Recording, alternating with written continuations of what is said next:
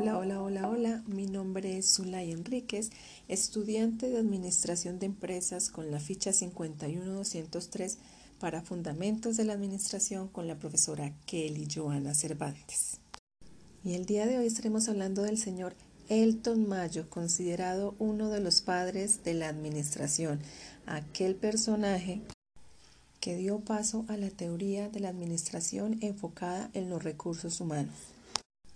El señor George Elton Mayo fue un teórico social, sociólogo y psicólogo industrial, especializado en la teoría de las organizaciones, las relaciones humanas y el movimiento por las relaciones humanas.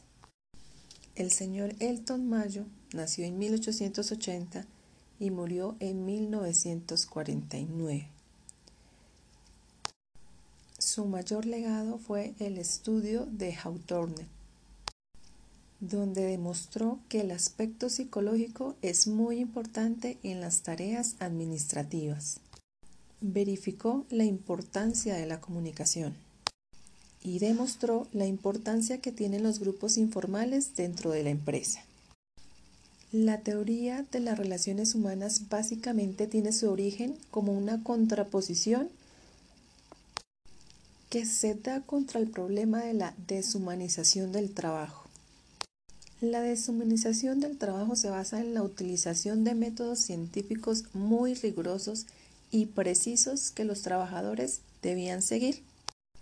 Y surge entonces la teoría de las relaciones humanas como oposición a la teoría de la administración clásica.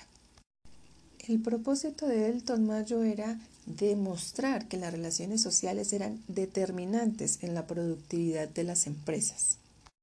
Asimismo, recalcó sobre aspectos importantes como las necesidades emocionales de los empleados. Estas podían incidir en su nivel de productividad.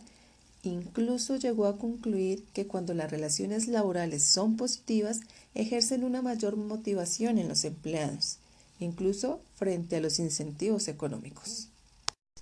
Y fue con sus estudios en Hawthorne donde se dieron cuenta que el nivel de producción depende de la relación social. Quiere decir que un candidato o un empleado puede tener todas las fortalezas físicas y psicológicas, pero si no tiene un entorno social sano, su productividad no será la adecuada. Pudieron observar que el comportamiento del individuo se apoya totalmente en el grupo detallando que cuando un individuo iba por encima de los objetivos o por debajo, lo aislaban socialmente.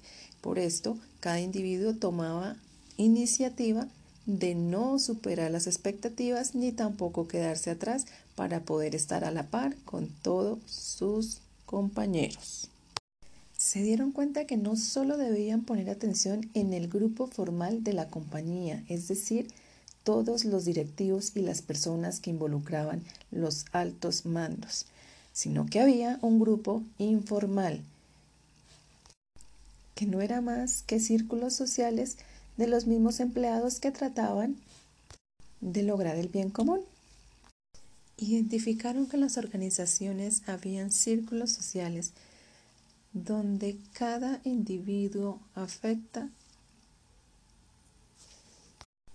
en el comportamiento de los demás, pudiendo analizar que si se entiende esos círculos sociales y se los integra, se puede lograr una mejor administración y una atmósfera laboral adecuada.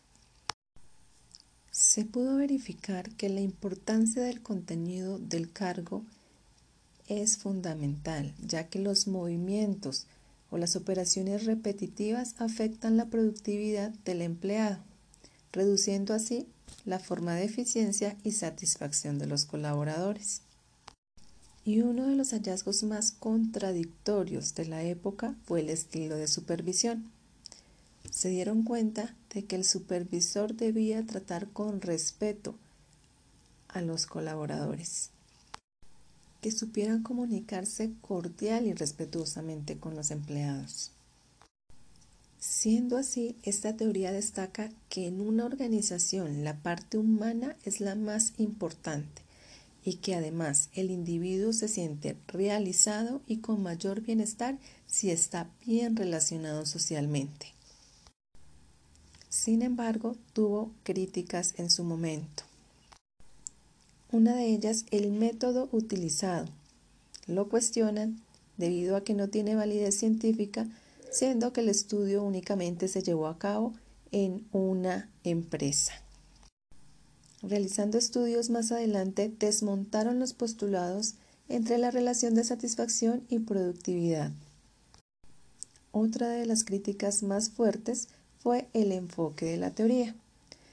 Se centra en la felicidad y en el trabajo y deja de lado varios factores como el desarrollo profesional. Y por último, una de las críticas fueron los fines.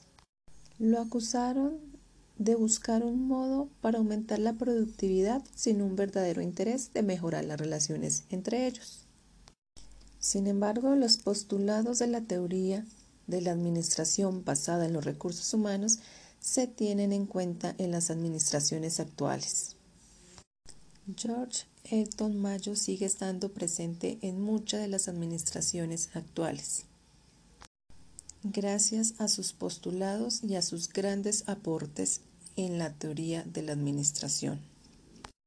Y esto ha sido todo por hoy. Muchísimas gracias.